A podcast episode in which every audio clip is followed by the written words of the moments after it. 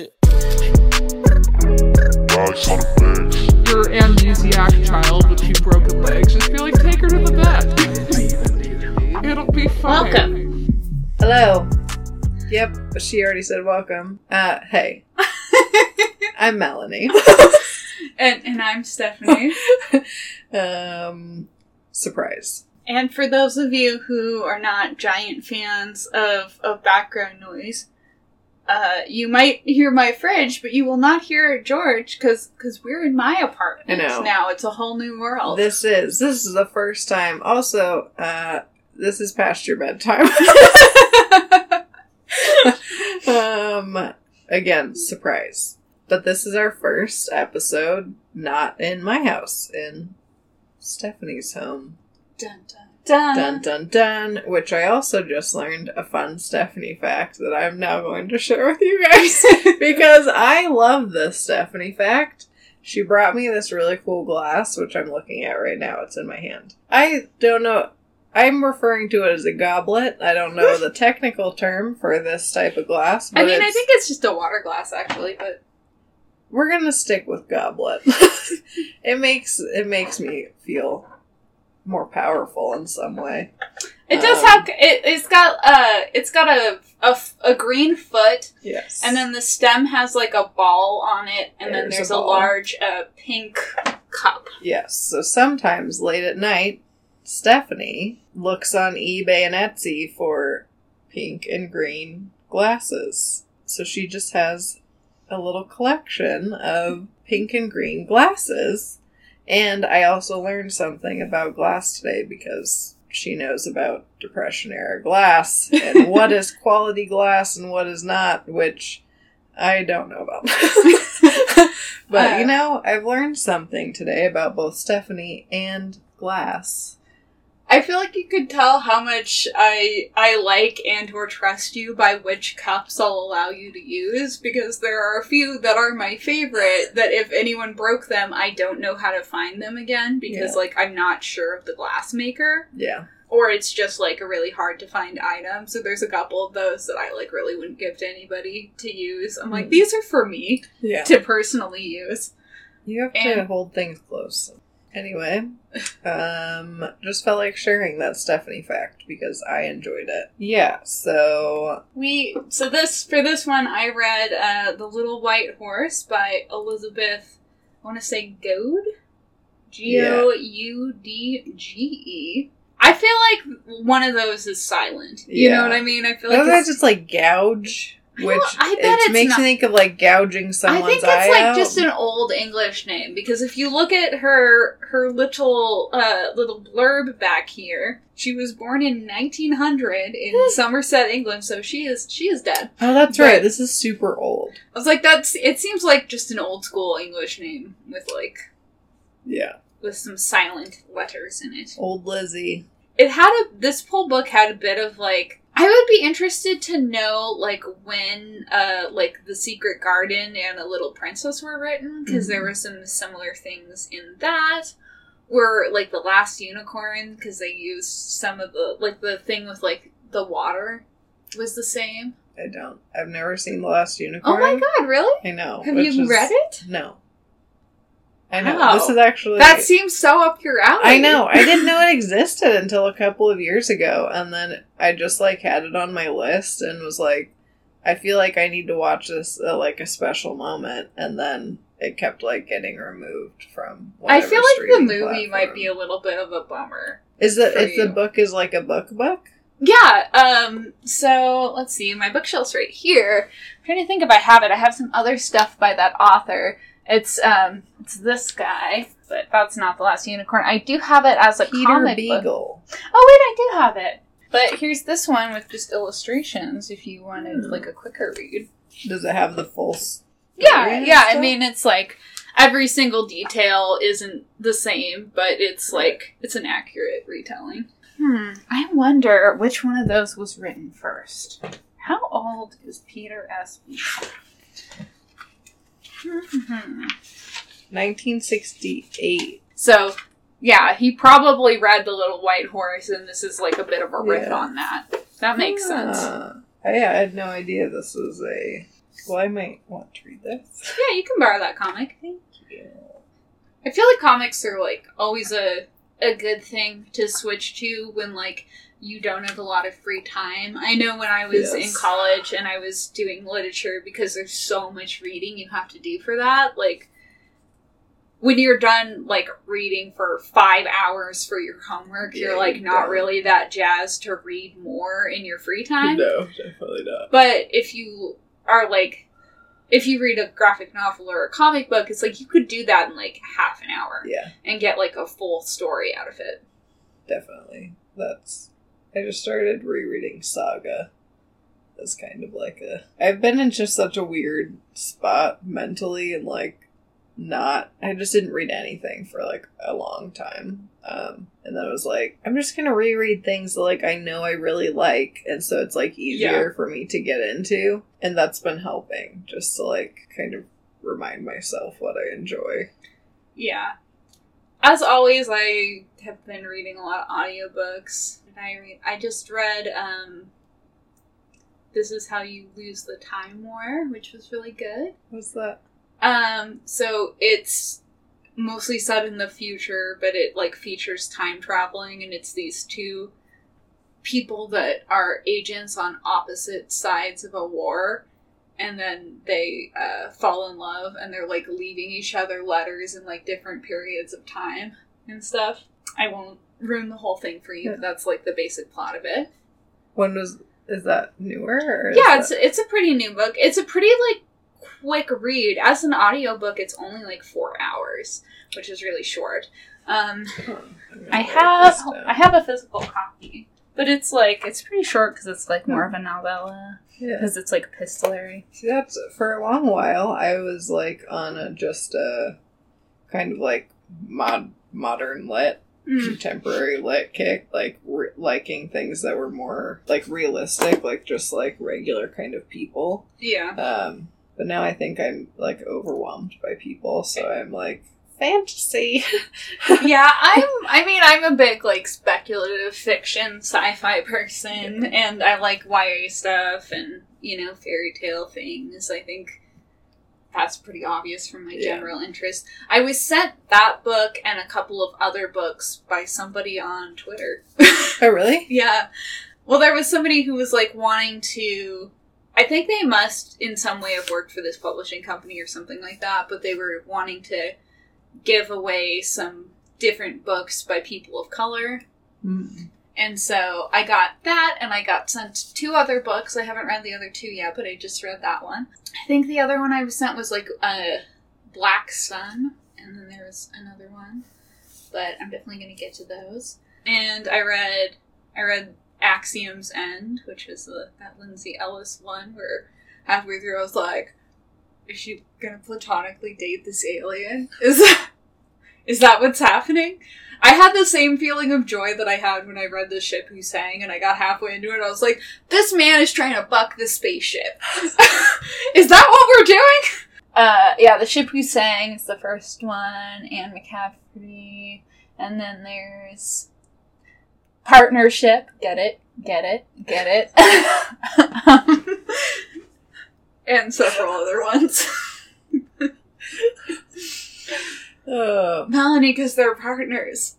And she's a yeah, she- yeah. Right. You know, it's the, the only thing I've picked up on today. well, I'm intrigued by these. See, this is. Ex- I just need things to get excited about. I think that sometimes, like, you just get into a rut with stuff, Yeah. or there's books that you're like, oh, I should read this, but Yeah. it's, like, not as interesting to you. Yeah, and so a lot of times the really like contemporary lit stuff is heavy, Yeah. and then I'm like already depressed, and so then I'm like, whoa. I have been emotionally traumatized by this book, and I did not need that. I'm having a bad time. well, if you read and enjoy those, I'm. And you feel like you want to read something else, kind of sci-fi. I will lend you Axiom's End because I think you'd enjoy it. It's it's set in the early two thousands and involves aliens. the aughts. That's Yes. what uh, I found that out. I think this year that, or maybe it was. I have no. One of the things time to really anymore. cement you into into the moment is they're driving in the car and Fergalicious is playing on the radio. Oh, that's like upsetting for some reason. I well, because she avoids listening to the news, and then later she's like, "Wow, I could know what was going on right now, but I don't because I decided to listen to Fergalicious." So great, I'm glad I made that decision. I am upset by this. I haven't read it, but I am upset by this. Also, I recognize that we have completely diverted from our path. It's you, we we always spend some time recommending books, I and think. that's you know, I think that's part of the charm of this podcast is sometimes we just say stuff. Um. Should we talk about Yeah. the book? Anyway. Anyways, um. uh, the little white horse. Yes, what the do little you, white horse. What do you remember about this? Unfortunately, the front of it does have a quote from J.K. Rowling. So unfortunate, Uh. unfortunate. Um, that one it was weird because for a long time I was trying to remember what that book was because like all I could remember was that there was this book that I really liked when I was younger that I knew was like kind of fantasy-ish and there was like a white horse or a white unicorn like the cover has a unicorn on it but that was named Periwinkle No, or there's some is someone named Periwinkle? her pony is. Her pony. Okay. Yeah, the the is her pony white? no, it's No. just like a dapple. It's just a pony. dapple pony. Yeah, Um, wait, a da- like a dapple gray. yeah. Okay, I count that. Um, the But- like the unicorn like really doesn't feature that heavily in in the actual like events of the book. It's just kind of like something that like is in the woods and she sees sometimes and is part of some of the like general myths of the area but as far as actually being on like a horse it's like this pony periwinkle yeah So yeah, so I remembered Periwinkle. That was like where I learned the word periwinkle. Um, and then that there's like a young girl who like was just in, and I can't remember details at all that because I couldn't remember what the book was called for forever. But um, which I knew that a, a white horse or something was involved, so little white horse makes a lot of sense. um, but that she was like kind of alone or like around older people. I don't know. Just that it was set in older times. Anyway, um, that was like all I remembered, and then I found that book and that box of stuff that my parents brought, and I was like, "Fucking little white horse!" of course. Um, but so I didn't remember much. That one I probably I read a lot when I was much younger, but it's probably been 18 years since I read it. Just makes me feel very old. um, but this is the book overview, which I found on thriftbooks.com, which also, if I haven't already referenced or like stated the website, thriftbooks.com has become my favorite website to um, find these like overviews and reviews on because they have the description and then they have these reviews from people. And usually the people just have kind of weird things to say and I'm like top notch. so, I had to order So- something off of thrift books recently, and it was just like a really obscure book that I had to buy from England. Turns out, not that many people want a long book about how cloister gardens were organized, but I do. So sounds about right. that somehow doesn't surprise me at all. Um yeah, thrift books. We're we're in full support. Not sponsored. thrift books, if you wanted to sponsor us, give us here's a shout at our email past your bedtime pod at gmail.com I mean, we had to put the email out there uh, at some point because Elizabeth is not going to be emailing us because she is 100% dead. It's devastating. So far, none That, of the or, or she's an immortal being who is more than 120. Maybe she is. but none of the other au- authors have emailed us at this point, which I must say is shocking. um, okay, I am going to read the book overview from thriftbooks.com for The Little White Horse. When orphan Maria arrives at Moonacre Manor, she feels as if she's come home.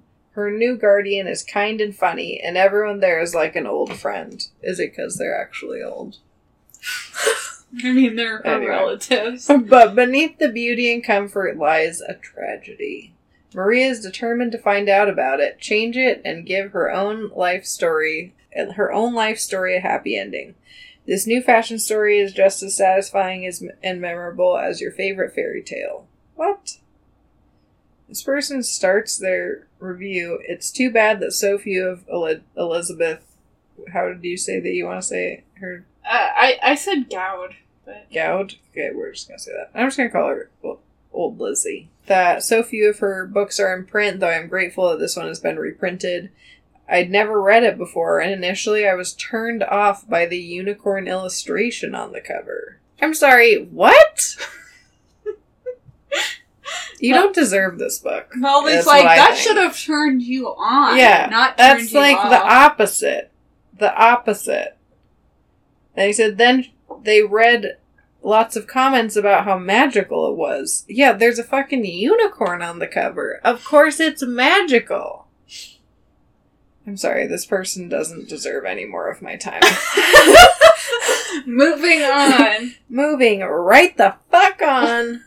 um, so there's religion in the plot, and there is a lot, but it's not offensive or preachy. it, it really I would say there there was like quite a bit of religious content in this book, but it really reminded me of like Grimm's fairy tales Hmm. where you can really tell where the like plastered on Christianity is. Like Mhm. there'll be all this like pagan imagery and like obvious like old folklore stuff and then they're like and then we prayed piously because we are we are Christians.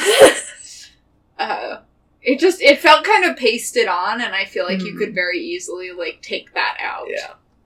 Usually how I feel about Cuz they're like how can we how can I, a lady writing in like the 30s or something, make my weird fairy tale palatable to the general public? by adding in some some stuff for the Christians.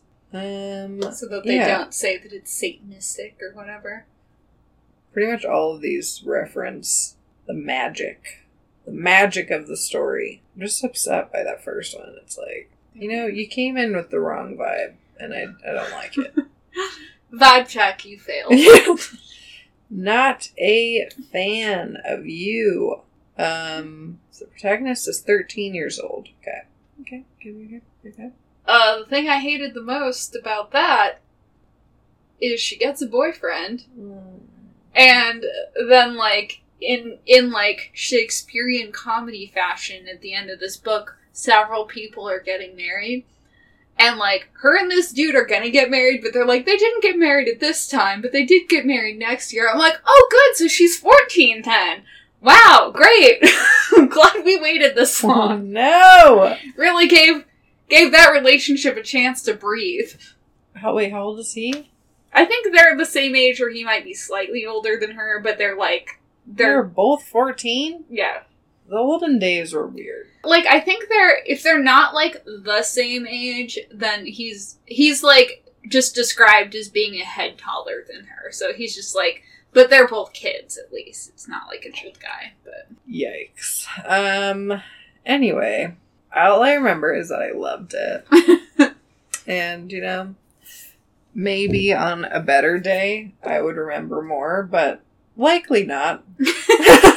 so, so now we're gonna just move right on to the next segment, Penny for Your Trots, with Stephanie telling us what happened, what her thoughts are. all the things about it. Okay, so our young protagonist, Maria Merryweather, which I really think this author read The Secret Garden because there are several things that are similar. Some of the descriptions of her clothing seem similar to outfits that the, the main character in A Little Princess had, which is the same author, um, as Secret Garden. There's like a, a like the grounds of the manor that Maria goes to here is really overgrown, which is another thing that happens in that book. And um she ends up getting together with like a boy who like works the grounds and is like the sheep herder, which is also something that happens in the secret garden. So I'm just saying. this is She secret may garden. have taken some she may have taken well, I mean she the protagonists are not the same, Yeah. although there are a couple of things that I was like interesting. The main character of Secret Garden is named Mary. Mary Maria. Oh, they're so different. And she describes herself as like being kind of like an unattractive little girl, but then she looks very similar to her mom, who is like a great beauty, which is like a similar thing to how this person describes herself, where Hmm. she is talking about her freckles and her like reddish hair and how she like doesn't really think that she looks that great, but then um, she's supposed to look kind of exactly like previous women in her family. It's like there's always like one woman every like couple of generations in their family who is like the moon princess Mhm. and they all have like silver eyes and like look Mhm. very similar to each other and obviously they were all very beautiful so Mhm. she's wrong about looking bad which is also the case in the Mhm. secret garden it's a fan fiction for sure so the beginning of the thing starts it's it's maria and her, her governess mrs heliotrope that's her name Mhm.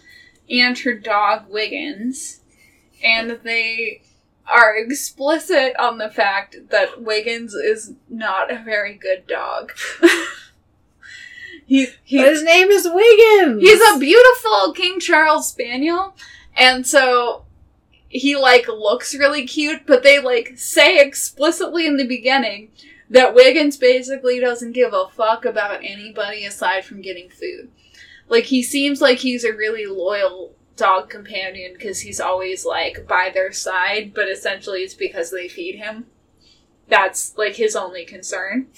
And then also that he looked very beautiful all the time. He's like, brush me. Look at my limpid, melting eyes. And everyone's like, wow, what a wonderful, beautiful, great dog. And actually, he's a shitty dog, but nobody can tell because he's very pretty. They, but they specifically like point out that Wiggins is not actually like a loyal dog. He just likes food. They're like Wiggins, that beautiful, beautiful shithead. Beautiful, beautiful, vain little asshole of a King I- Charles Spaniel. Don't remember Wiggins, but I love him based off of that description. Um, Mrs. Heliotrope is a she's an older lady, and most people initially don't have a good opinion of her because she's her nose is very red, so people assume that she drinks, Oh, Yes. but she just has digestion issues, I remember that. and so um, people like. And she also like kind of dresses in a really like boring way or something like that. So people just aren't normally very interested in her. Maria loves her because her mom died young Mhm. as all horse Yeah. protagonists have. And her dad wasn't really around, so like Mrs. Heliotrope has been like taking care of her Yeah. this whole time. Okay. And she knows that she's like a kind person who like takes care of her. So she Yeah. like Maria loves her Mhm. and thinks that she's great, even if she, you know, doesn't look that good. Mhm. Um That's nice. so they travel to the manor, which is the home of her second cousin. Okay. um, who is like her her only relation left. Mhm. Um, and he is kind of like he's he's a pretty like overweight, jovial like older gentleman. Yeah. He wears like a big wig and like kind of overdresses a little bit. Uh-huh. What's his Um, name? So, This is sounding familiar. um, Sir her, Sir Benjamin. Yes. Uh, one of the things that I noticed is that initially they de- they like they describe a lot like the food that they're having, the outfits everyone's wearing, in like a fair amount of detail.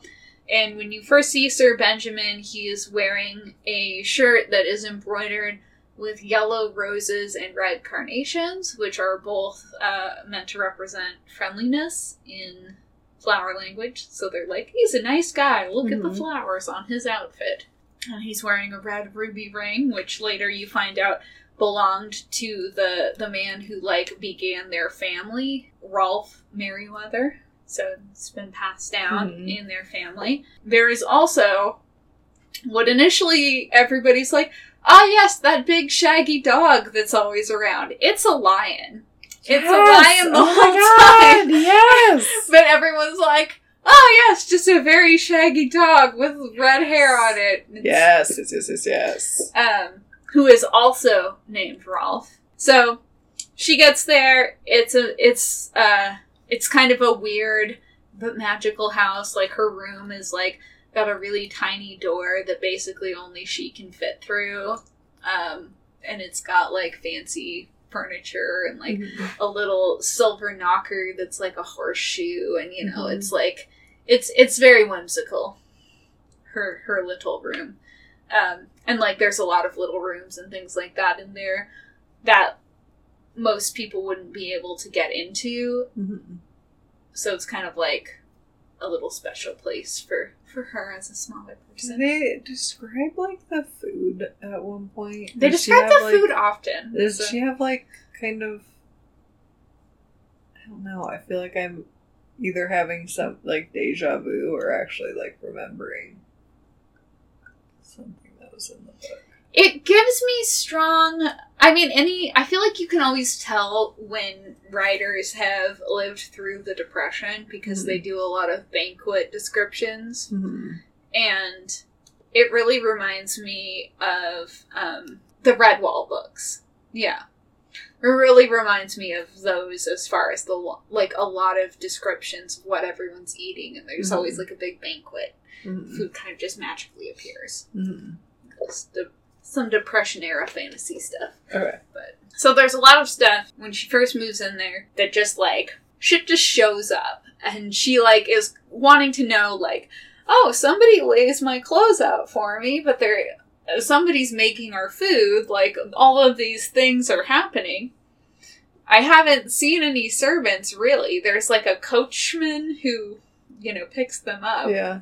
And otherwise initially they haven't they don't ha- they haven't seen anyone who works in the house and when she's like trying to to learn more about it she gets chastised for like her feminine curiosity which is something they like bring up more than once as if like either only women are curious or a curious woman is an especially disgusting thing We're not supposed to think so. have you uh which is i was like i i don't even know what you mean by this We're um it's best not to know. uh it seems like some religious shit like ah yes if only eve hadn't eaten that apple or something Ah, it all comes back to Eve. uh, out there ruining things Yeah, Um, standard. So when she and mrs heliotrope move in Mhm. they learn that according to sir benjamin there has not been a woman in the house a woman has not crossed the threshold for 20 years and they're like that doesn't make sense because like somebody's laying out these clothes for us somebody's Mhm. like picking flowers like a nosegay for me every morning somebody made like some really fine lace bonnets and left them in mrs heliotrope's drawer and she's like a man did not do these things. Yeah. like this is you know i don't think this is true. There's got to be a lady around here someplace. Where's the lady? there is There is a lady there's definitely a lady around. A man couldn't do any of this. Men can't sew. Men aren't considerate. So it turns out that some of the stuff that's happening is being done by the cook who's a very very small individual uh, they refer to him as a dwarf Hmm. i don't Mhm. know if he's meant to be like just a person of small stature or an actual like mythology Yeah. style other race because they Yeah. talk about fairies a lot too in this. hmm Um, but they're never like super concrete about it, so I'm not like entirely sure if he's supposed to in some way be a fantasy creature or if they're just talking about a, a smaller person. Yeah. But the guy who is the cook, eventually she meets when the cat, whose name is Zachariah, invites her to come into the kitchen.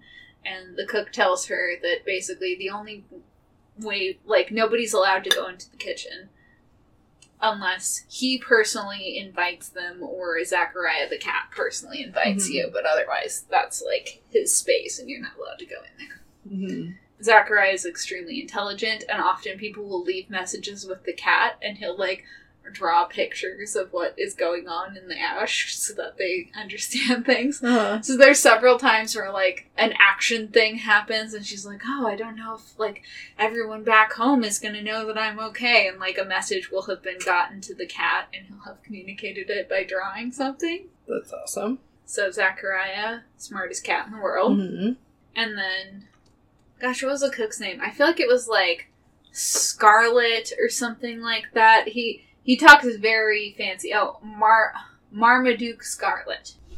Okay. And and Marmaduke Scarlet has has a wide vocabulary. He talks very fancy whenever he talks. Okay.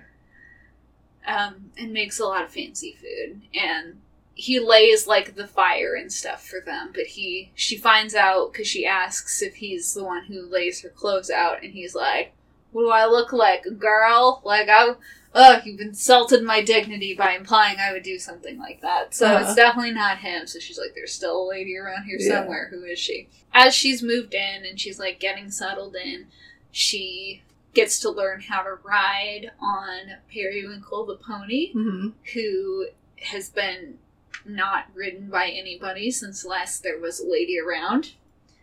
But somehow, even though that's been like 20 years, he, it the pony is not old. And uh, Wrolf, the, the lion dog, hmm has been like gone for a while and then showed back up, and everyone's like, oh, he's super old, but he just looks normal. Yeah. Like pretty much all the animals around there, it seems like have been alive for a really long time. Mhm. Like Wrolf is probably like the original animal that like their like first ancestor had, hmm and will just go away and come back periodically, and then people are like, oh, it's a different animal. It's the same animal. So she learns how to ride on Periwinkle. She basically learns how to ride in like one day. It's in her blood. Uh, or something. Uh-huh. So there's very very little trial and tribulation there. She like the first day maybe gets thrown off a couple times or something, but Mhm. by like the next day she's like pretty much good to go. Yeah. Nobody has to teach her Merryweather to ride. That's what they've always said. I mean that's what Sir Benjamin says. So there's also, as part of the religious uh, indoctrination in this book, there is an old parson in town Mhm. who they drop hints throughout the book, and then it's later revealed that Mrs. Heliotrope had a romantic disappointment in her youth Mhm. because the guy that she was interested in, who was a French guy, who gave her a book of poetry that she has around, and she gave him a book of poetry as well. And then, in looking at both of their bookshelves, Maria realizes that they have each other's books of poetry, so Mhm. it's obvious that they that's who they were. And but she, so she was interested in this guy, but she wasn't allowed to marry him because he Uh-huh. was an atheist. standard. Yeah. and I mean, the only good reason to, to ruin your life. Yeah. I mean, otherwise, just a lovely man, but, you know, doesn't believe in God, so I'll just be alone forever. Exactly. That's yep. And then you hear a story about the old parson, about how he, like, was traveling through the area, and I think he, like, almost got struck by lightning or something, but he took a blow to the head that knocked sense into him, and then he, like, converted and became a, a pastor or whatever, so now he leads their church there in the, in the valley. At the end, he and Mrs. Heliotrope realize that they knew each other and get married because that's the kind of book this is. As Maria is getting settled, she learns all of these like things about the past of this valley, one of the things is that Wrolf Merryweather was gifted this like the manor and like the most of the area that they currently own Mm. by the king because he was kind of I don't know if he was like a bodyguard or if he was just like somebody who fought alongside the king, but Mm. he'd saved the king's life like three times or whatever. So the Mhm. king's like, Yeah, here, have some land. So he builds this house and he like technically like owns the village and stuff, but he really would like to own the whole valley. Mhm. And there's two problems with that. One of them is that there is a monastery that owns Paradise Hill. There's a well on there, and they used to like the well comes up a lot because it's like always super cold and maybe it has special powers or whatever. But they used to keep sheep there and sell their wool. And he didn't like that they were making all this money from their sheep. So he asked the king, he was like, Oh, it's not it's not right that these monks are so worldly and they're getting all of this like money from their sheep and their wool. Like I should have that. And the king's like, "Sure, take it. You saved my life three times. I don't care about the this monastery. Whatever, have it." He takes that piece of land from them, kicks all the monks out. Everyone's like, "Well, it's not great." And so then he's looking at the other half of the valley. The problem is that the the other half of the valley is owned by I think it was like Blackwell was the guy's last name, but they're they go by something else that's like French. It's like Coq de Noir or whatever. Mhm. But they're like their symbol is like a black uh, rooster, like a cock. Mm. And when Maria is first coming to the valley, she notices that a lot of the trees there have been carved into knight and cock shapes. So this guy owned the other half of the valley, and he'd had the rights to that land for a long time since like William the Conqueror's time. He- Mm. Like his family had had that land. So when Wrolf Merryweather brings this up to the king and is like, "I want that guy's land," he's like, "I can't give you his ancestral land that they've had since William the Conqueror's time. Yeah. Like, like I literally can't do that. Suck it up, bud." Because he's salty about this, Merryweather starts just like constantly like antagonizing this other dude, talking shit about him, and like their people are always fighting all the time. It's it's a very like Romeo and Juliet situation. Because eventually Merryweather realizes like, oh wait, that dude, he's not in the greatest of health, but he does have one daughter. I'll just act like I've had a change of heart. I'll marry her. Bada bing, bada boom. That dude dies. I get all the land. Everything's gonna work out for me. Um, This is Wrolf. Yeah, yeah, way way back in the day. Yeah. So he he does a whole show of kind of reforming, and after a few years, like everybody kind of like is like, yeah, it seems like he like has thought better of his behavior, and he did these things, and you know he shows up at the other guy's castle and is like, hey, let's like let's stop Stop bread. let's let's stop doing this and the other dude's like yeah i'm sick of this like let's do it so then he and he invites like them over to have dinner he like starts wooing the girl and eventually they get married Mm. but in the course of him doing this he does end up actually liking her you Mhm. know so they end up getting married and it seems like everything's gonna go well he like builds her this little room because he knows that she's like a more like quiet private person than he is and that she'd Mhm. want her own space that's not like you know so he makes it have a really small door so that only like a smaller person like her can get in so like it's Uh. not somewhere that he could even go if he wanted to you know to give her her own space and stuff and so everything seems like it's going well for a while and she's the original person who like rides the little white horse Mhm. which is supposed to have been like a fairy horse that got caught. Mhm. This is the thing in The Last Unicorn, and I assume this must be like an older myth in some Mhm. way. But like the sea foam and stuff of like the shore is supposed to be like fairy horses like running up Yeah. in the dawn, you Uh-huh. know? Um, and so hers was a fairy horse, but it just happened to get caught on a tree and get stuck because it had the horn. Uh-huh. And so it ends up being like a gift to her, and so she and the little white horse are riding around and like enjoying themselves. So then her father ends up getting married to like some peasant girl and having a child, Mhm. like having a, a boy. So he has an heir now. Mhm. And Wrolf just fucking loses it. He's like super pissed because he w- he thought that everything was going to work out for him. That her dad was going to die eventually. He'd have no other heirs, so the Mhm. land would go to to him. And now that's not going to happen. So he's really mad. And she didn't know that this was his plan. You know, she thought that he actually had a, had a change of heart and Mhm. actually liked her. Um, and he's like, "No, I do like you," which he did, but also I want He- this land. he did have a plan with Yeah. that. Yeah, it was his plan to marry her regardless.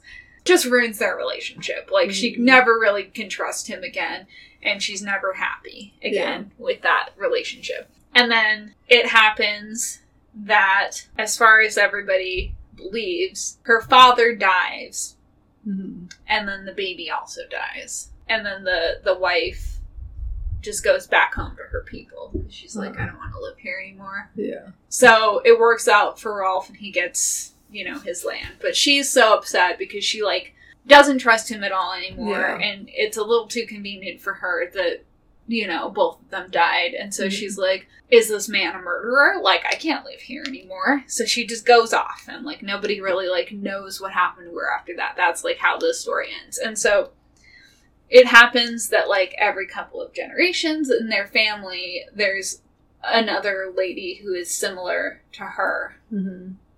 who everything will be going well for them as a family and then there will be some kind of quarrel and she'll leave Mhm. and the the lion dog thing will show up like before that lady shows up and leave when she leaves and it's like this weird like kind of curse or Mhm. whatever they don't like call it a curse but it's like a this cycle, Cycle, that keeps yeah. happening and it's like things are never going to be really great until this stops happening Mhm. um, initially, Maria believes, and it turns out to be true, that one, because the, the parson says this too, where she's like, well, did, did Wrolf kill that guy? And he's like, no, that's not like, that's not like the character of the Merryweathers. Like, they're arrogant and they're like hot tempered, but they're not like shady, you know, Yeah. like, like even though like he was like a greedy dude who like took people's stuff, he, he like, wouldn't just murder somebody in Yeah. cold blood. Like that's not like in their character to do.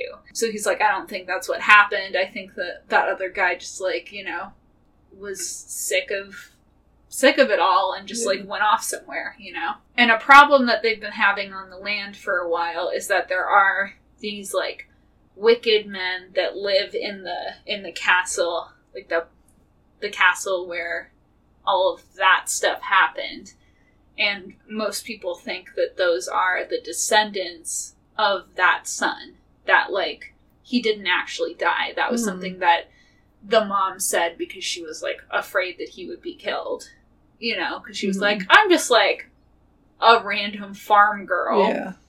i don't have the ability to deal with like aristocrats like trying to kill my child like Yeah. I'm just gonna pretend like he's dead, go home, raise him there, whatever, fuck this. A few, like a while after that happened, when it would have been like enough time for that guy to have had children, like four, I think it was either two or four men, like just came and moved into that house and they've been living there ever since and poaching and like telling people like like monopolizing the coast and not letting people do that. They like Mhm. steal cows and like trap animals and stuff. All So the they're time. living in like the Blackwell house. Yeah, they're uh, they're living in like the the pine woods out there, and like Mhm. nobody else really can like go in there or deal with that Yeah. because they're just yeah they're like a bunch of like robbers that live there and like steal stuff from people all the time, Mhm. and it's been like a a problem for generations.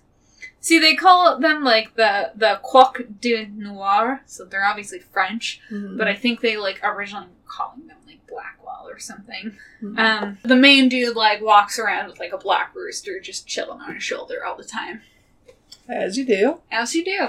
Um, so this is a big problem for them. One of the things that happens with Maria in this problem is that she finds this hare that has been trapped and is screaming, which I don't know if anyone's ever heard a rabbit scream, but it's terrifying. Sounds like a child being murdered. It's really awful. I had a bunny that like caught its toenail on something and ripped it off, Ugh. and it just screamed like nothing. Like I think it's like extra disturbing because normally bunnies don't make any kind of noise. Yeah. Yeah.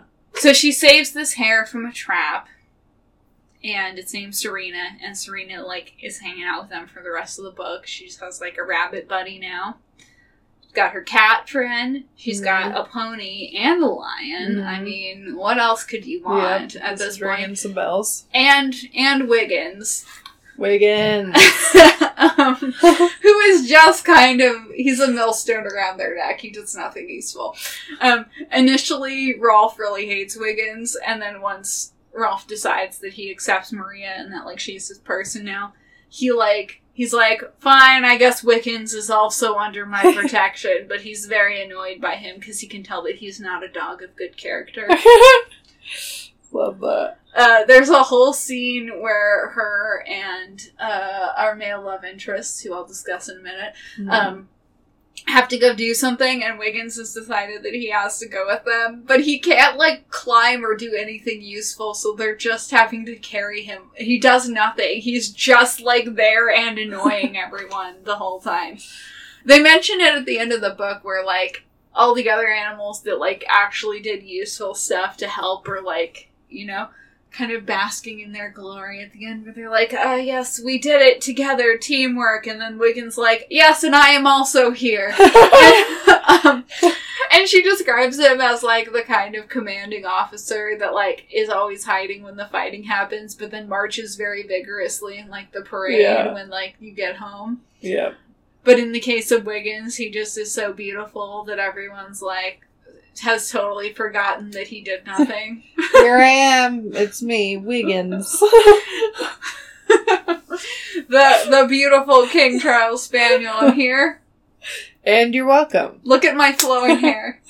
I'm beautiful. Uh, yes, feed me. Uh, yep. Just, just look at me. Just look at me. At one point, uh, when when Serena the rabbit the, or the hare gets introduced into mm-hmm. everything, Wiggins is initially offended because she is also very beautiful, and he's like, "Excuse me, this is my zone. excuse me, how dare you?" I love Wiggins. There can only be one useless hottie here. And it is I, Wiggins. And Serena's like, don't worry, because I'm not useless. And he's like, fair enough. he's like, thank goodness. Didn't want competition in that realm. How can I, I look beautiful and do as little as possible if you were also here doing that?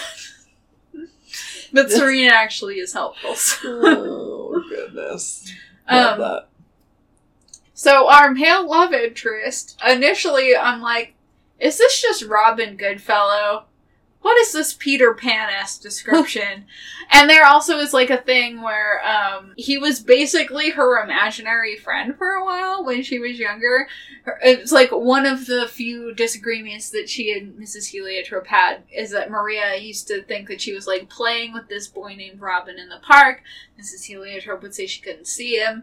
And Mhm. that Maria was making him up, and she was like very offended by this. She's like, I don't lie about things. He's totally here, you know. Um, and then she meets him at the manor, like that's where he actually lives. He's named Robin, and then they describe his laugh as being Puck-like, and I'm like, okay, so he's Puck, like, so he's Robin Goodfellow, like. He's a fairy. Is the implication you're trying to make? Yeah. I know you've like decided to make him a person, but they bring up fairies a lot in this. Mhm.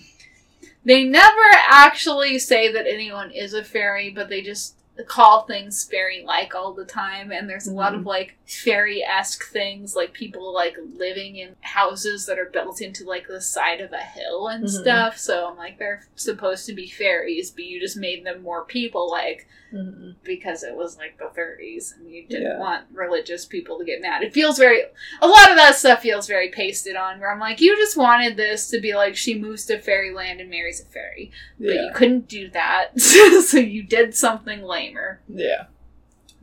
So, Robin is this the guy. There's a lot of weird shit. Let, Mhm. let me think. So, Robin's mom, it turns out, was the lady that was last in their house 20 years ago, Hmm.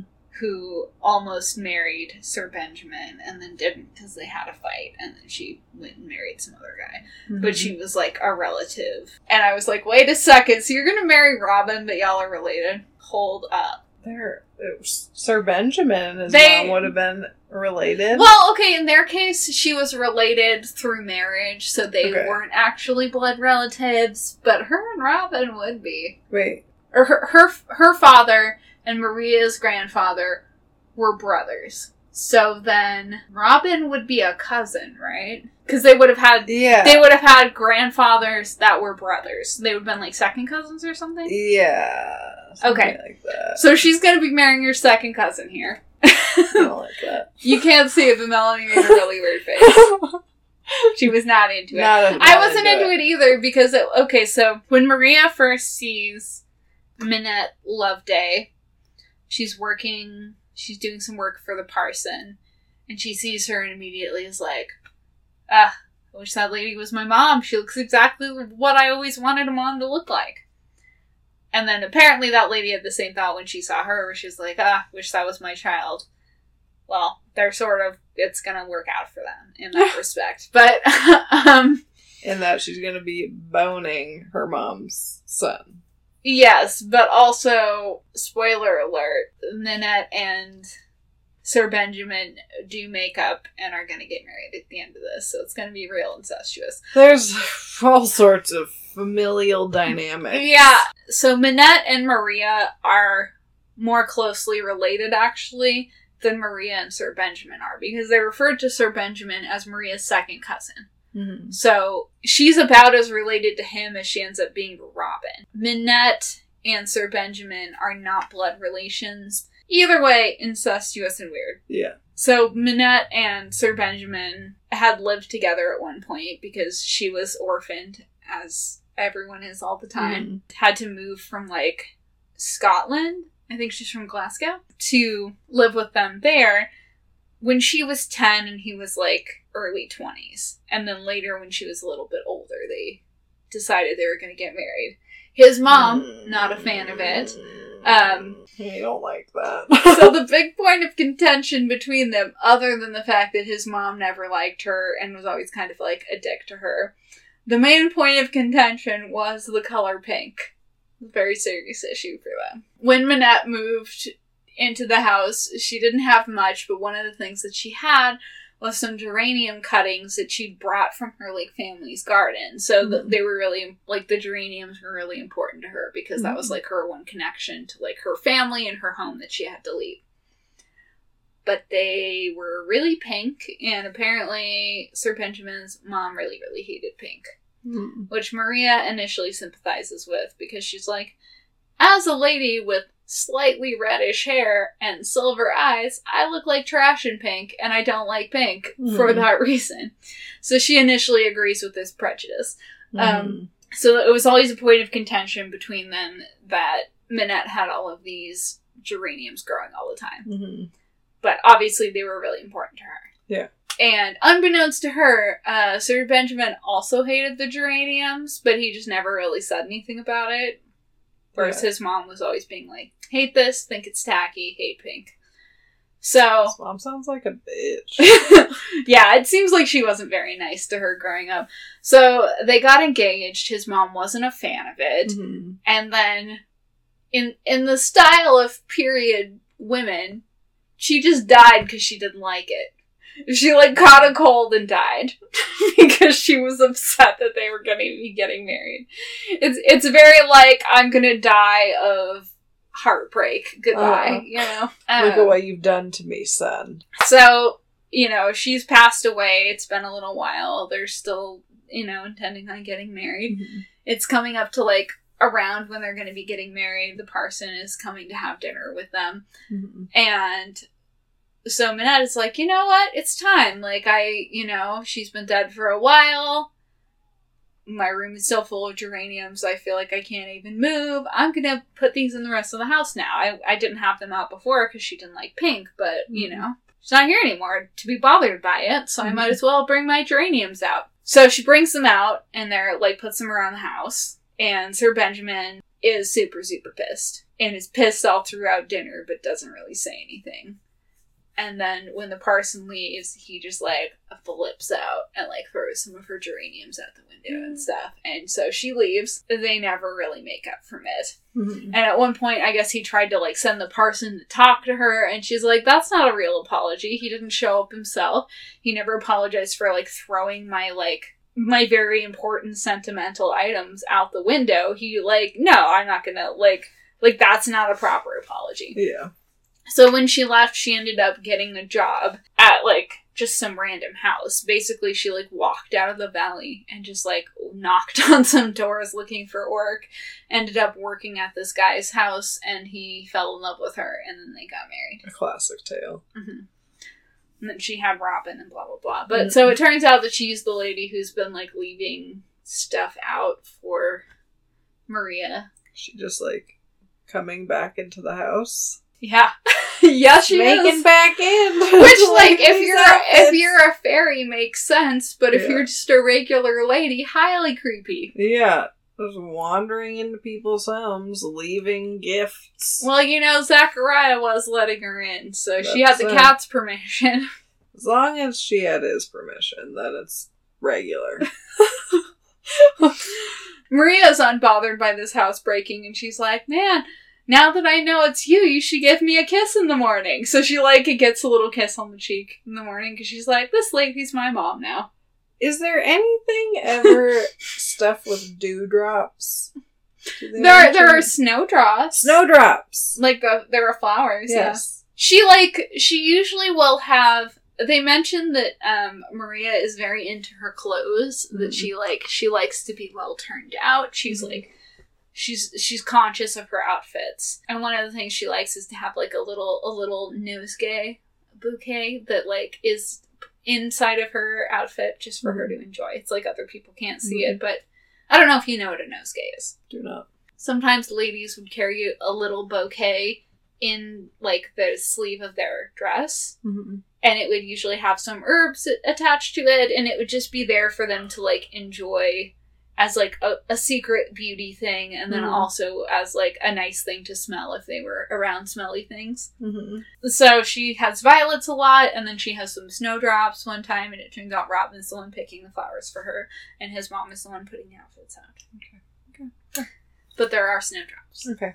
Good to know. Good to know. the the like the whole thing about like her finding out that Minette was supposed to marry Sir Benjamin is like she Maria and Robin are trying to like resolve the the issues, you know, in the valley. Mhm. And she ends up getting like really like soaked and he's like, Okay, we'll go back to my house and you can like my mom can give you something else to wear because you're like Mhm. drenched you know you can't walk around like that so they go down into their house in the in the hill and she realizes that she's already been here this is minette's house Mhm.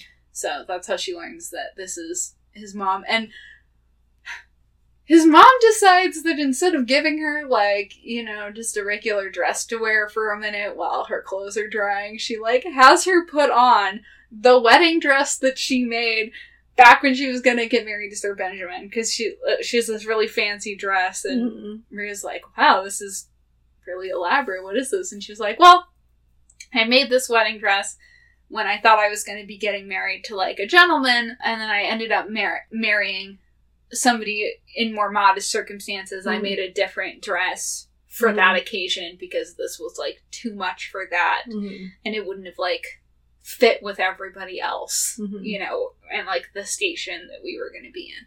She's just like eating dinner with Robin and his mom wearing his mom's wedding dress the whole time. And then like she and Robin start having this weird fight cause about like who she's gonna get married to and shit.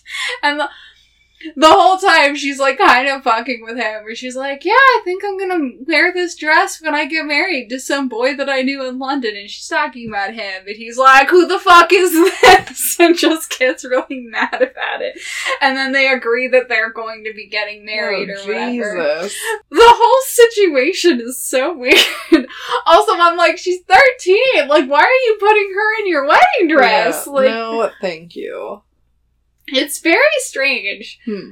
And the, especially considering they get married like literally the next year. I don't like it either. No, no, no, no, no, no. so they end up resolving things. The two problems that Maria is like, we gotta fix this is like, one, they need to give Paradise Hill back to God.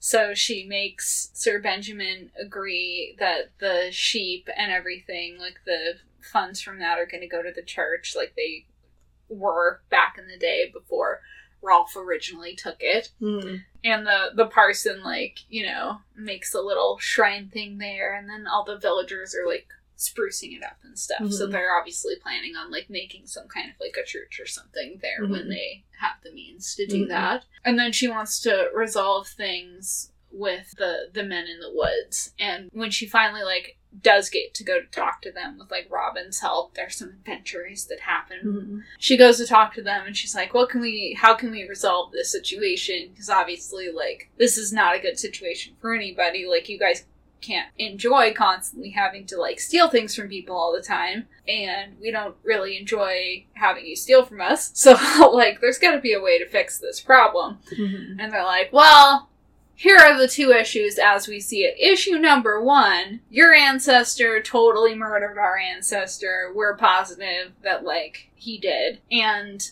also, when, um, they just call her the Moon Princess. I can't, like, remember if the, if the original lady, like, had a name Hmm. that they say. But she had brought with her pretty much nothing, but her dowry was this like really fancy string of pearls, which Mhm. nobody's seen for a really long time. So they don't really know what happened to it. Um, so he's like, I want that string of pearls back. And I want you to prove that that guy didn't like actually murder our ancestor, which you can't do either of those things. Yeah. So this is this is unresolvable. Hmm. So they end up getting into an argument, and she and Robin have to run away. And in the course of their running away from these men and being chased from them, they come across evidence that perhaps that ancestor did just go off because they find a little like hollow area under this tree where there's like a silver cup and a silver dagger with like the the like black cock crest on them and stuff so it's like obviously somebody from that family some ancestor was like Mhm. living here for a while Hmm. and then they find like this old like ship and stuff in another area and so they're like yeah clearly something happened. And she's like yeah he just sailed off into the sunset. That's what actually happened. And they're like well how did his boat get back? And she's like clearly the unicorns brought it back. And everyone's like what fuck are you talking about? That's that does not make any sense. You, you've made that up right now so they're not even though they stumble across this evidence they're not really buying it that that's Uh. what happened. And then she's trying she like she's like i don't know where those pearls would be. And then she ends up discovering them. Pearls have been hidden in the well. And she previously had the thought that like there's an area because this well is always very cold there's a little area with a shelf where they keep things that need to be kept cold inside the well so they'll keep like butter and stuff there Hmm. so she's trying to get like a pat of butter for the cook. She happens to find this metal box and it's got the pearls in it. And at one point, when she first learned that that little larder was in there, she thought that that would be a great place to like hide jewels or something if you were Mhm. like under duress because it's not a spot that most people would like think of or would know existed, you know? Turns out she thought that because she's fucking psychic or whatever. She- could sense that they were there. Yeah. So they're there. So she finds them. And she goes to talk to, you know, the, the bad men in the woods again. And Mhm. she's like, I do have these pearls now. And you saw the evidence that, you know, my ancestor did not murder your ancestor.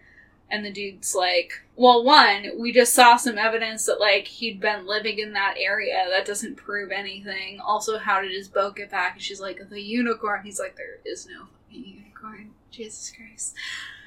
She's like, come out in the woods with me and let's see if we can see this unicorn. He's, she's like, if you see the unicorn, will you believe me that that's the thing that happened? And I'll give you the pearls back and everything can be fine now. And he's like, sure, if somehow we see a fucking unicorn, I'll, I'll agree to this. So he like agrees to it and she's like, yeah, I think he is a man of his word, even though he doesn't think he's gonna have to keep it. She's like, I think if, I think that he will Yeah. follow through on it. So they go out in the woods and they have a very magical experience where they like at first they're just like fumbling around. The dude is swearing and he's like, "This is fucking dumb. I hate Yeah. this. Give me my shit so I can leave." like, why are we out in the woods in the middle of the night? But they end up having the experience where they get to like they like hear the ocean even though they're not near the ocean and then there's like all of this light and stuff and then they happen to like see the unicorn on the hill and then it's gone and then they're both feeling very bereft that the unicorn isn't there anymore and they're Mhm. like i'm never gonna see that unicorn again i'm so sad the dude agrees to it. He's like yeah i said it and then we did see a unicorn so fine. I'm gonna hold to my part of the bargain.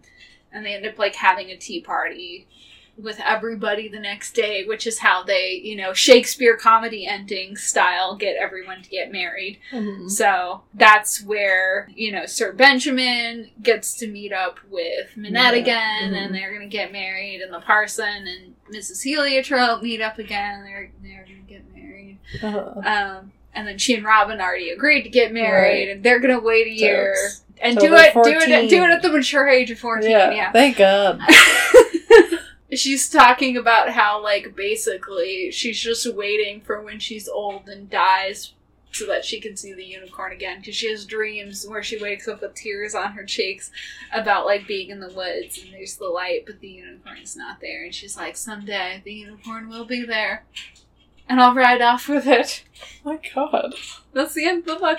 Wow. Well, what an adventure. So, scale of 1 to 10 ponies. Uh, literary worth. I'm gonna give it an eight. It's the highest um, one yet, y'all. Yeah, I like this is a book that I might have read if I didn't have to read it, which is saying something because the other ones I wouldn't have probably Fair enough. of my own volition.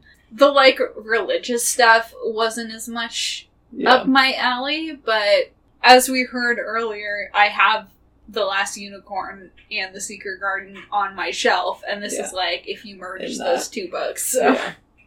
Okay, okay, okay. Cool. Good. Good, good, good. Uh, scale 1 to 10 ponies. Horse content. I don't think the horse content was super high. Like, because the the little white horse isn't there very often. Yeah. It's like talked about as this like thing of myth, like that the first you know moon princess rode on that exists that she's like glimpsed a couple of times, but she doesn't really get to hang out with it. And then Periwinkle's around, and Periwinkle's pretty cool, but Periwinkle's not like her main animal friend. Yeah. That's definitely Wrolf. Like yeah. more lion content Okay. than horse Okay. content. So I don't know, like a five on the horse content. Fair enough. That's what I suspected Yeah. this would be. So there's something happening in the hallway. Oh, that's the laundry. It's the laundry. Okay, I was Yeah. like, is someone? It sounds like It's our uh where we have our um trash now. The like little latch on the door. it's just the it's just my na- my neighbor's stuff in the dryer. Anyway, uh, scale of one to ten ponies. Overall enjoyment. Um, I would say like a seven. I actually did enjoy this book like better than the other ones, and like not in as much of a what the fuck way. This was just like you know some some classical fantasy stuff. Not as entertaining as some things because it it was really traditional. Yeah. Well, I feel like that's overall a good review. Do you have But- a hor- do you have a horse story? Do you have a main so characters? I didn't think of anything. So my uh, family did not wind up coming down here, so I don't have a Diana. We're gonna try to get like a Diana cameo of her telling a um, a horse story for main characters. And and I do have for those Kara fans, I do have a Kara clip I asked Kara to, to record a special message. So we'll we'll include that at the end of this podcast for for those of you who For the caravans. are wishing to hear Kara's voice. Yeah. Which, who isn't? You know? Yeah. So I, I was kind of banking on that. I didn't have anything as a backup. So this is more just like a weird topic that came up. Uh, the word smegma came up.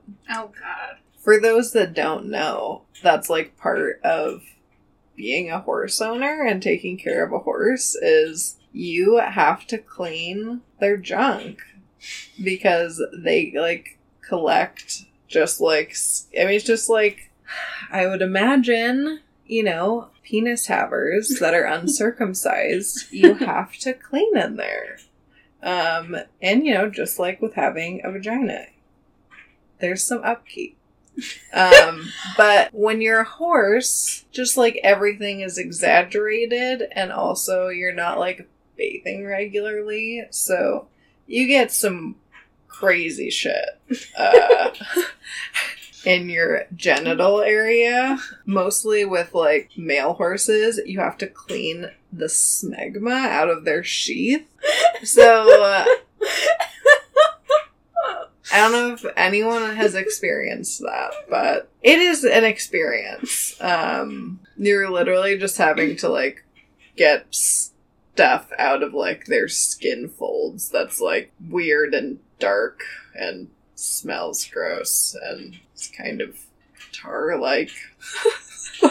and the same thing happens with um with like mares, like their teats in between. As much like cows, they just have two teats rather than like four, but they're, you know, between their legs, whatever. And like, so like in between them, they get that same buildup. It's just like kind of crusty skin, and then it, you know, it gets like warm and weird in there. So sometimes it like just starts to.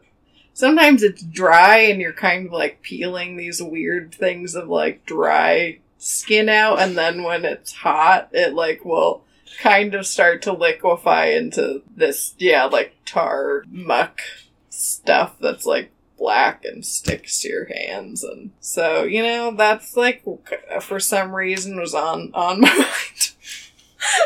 I was like those are the things that like you block out about like horse care. You're like all right you have to like fucking you gotta get in there and like some of them don't like it. I mean, who would? Sorry, just gotta get into your sheath here.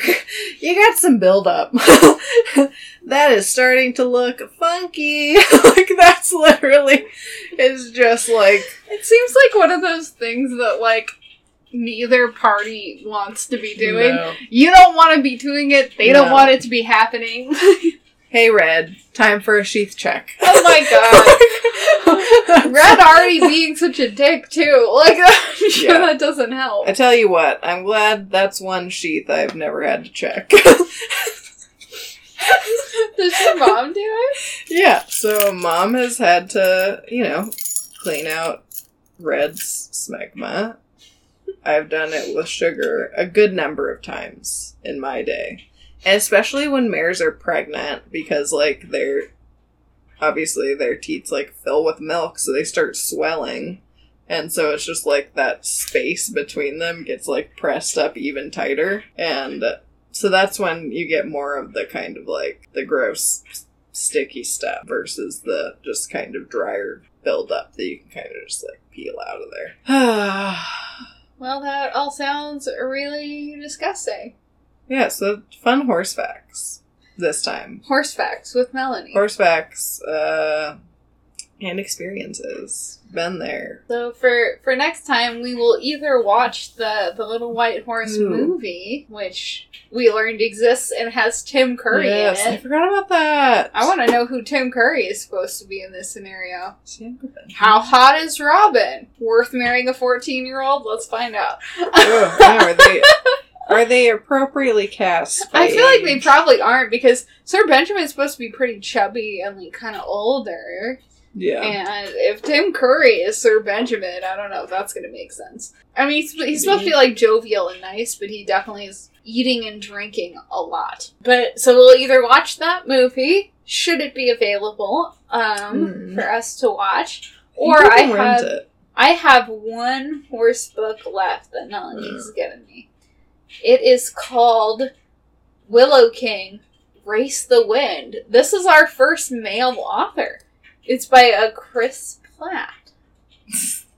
Which Melanie thinks is funny. She thinks it's discount Chris Pratt. Um, and it says that it is inspired by a real champion racehorse. So we got that. Hot diggity dog. Um, and then at that point, let's get some viewer or listener input. Just remember, you can email us at pasturebedtimepod at gmail.com. Uh, would you prefer if I saw, I don't know how many more individual horse books. I was really big on series. Like, I liked to invest in a character or Mhm. characters and, like, see things through. So I don't know how many more, like, one offs I have. But would you prefer? No one's going to email us. That's fine. would you prefer some more one offs like we've been doing the last little bit? Or should we go back to a series like how we started with the whole Unicorns of Balinor series? We could do a Phantom Stallion. We could get started on some thoroughbreds. We've got Saddle Club, Heartland somewhere. Some of these they're they're somewhere in my parents' home in boxes. Yeah, I mean, Um, I guess also that might just depend on what Diana feels like bringing. Yeah. I'll go there at some point and maybe I can rummage around. But anyway, uh, let us know what you think. You're not going to, so we're just gonna do whatever we want to. On the off chance that They've got a my few, physical they've got a therapist, few more weeks. my physical therapist might give us input. Um, I feel like people are more likely to just say something personally to us yeah, who who know us. yeah. So if you want to do that too, if you know us and want to tell us in real time and not email us, even though like we don't get any emails. So One person did email I know. wanting a sticker. Shout out to Jeffrey. Okay, well, yeah, you can either look forward to to our to maybe a brief review of the movie. That might Yeah. be like a fun, quick thing to do. Is Yeah. just watch the movie and then do like a a real short episode of our thoughts. Yeah. You know, and then I can I can read Willow King Race the Wind Yeah. for the future. That could be fun because we could like a lot of times when we're recording, it's like we can't like have dinner and record. Yeah, we we could can have dinner and watch a movie and then record. Melanie. We could we could get like cupcakes. Could make it a, a, whole.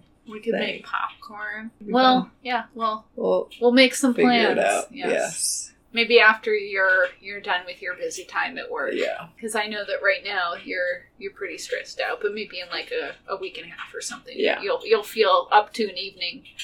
Yeah. Definitely. I think a week and a half will be hopefully mellowing out. So that would be nice. Yeah, I kind of feel like we're going back to like the the every two week schedule because it seems like this Yeah. has been about two weeks. Yeah. I I think like the every week thing was good when there was just nothing going on, but now we're, we're both really busy again. Yeah. Definitely every other week was just with work Yeah. having to be at work some time. Anyway. Anyway, okay. Well, bye guys.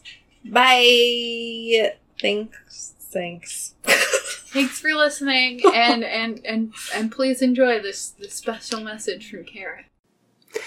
Oh my gosh. Hey there, Kara fans. Um, I'm so sorry that you have not heard the screeching sound of my voice in such a long time and or my laughter in the background. I want you to know that I'm always laughing in the background of your life. Um, I love you all. Thank you so much. I am out in the big city trying to make it on my own in the in the big wide wide world. I almost said big white world. Um, I mean it is that also because I'm in Missoula, Montana. But you know. Um, anyway, thanks so much for still listening to Past Your Bedtime because it's a great show. And I'm sorry I'm not there, but also it's not my show, so that's fine. T-shirts coming soon. Hashtag Carafans. Love you. Bye. She was a happy, happiest child. I think she was homeschooled because of anxiety. Because of anxiety, because of because of anxiety, because of anxiety, because of anxiety, because of anxiety, because of anxiety.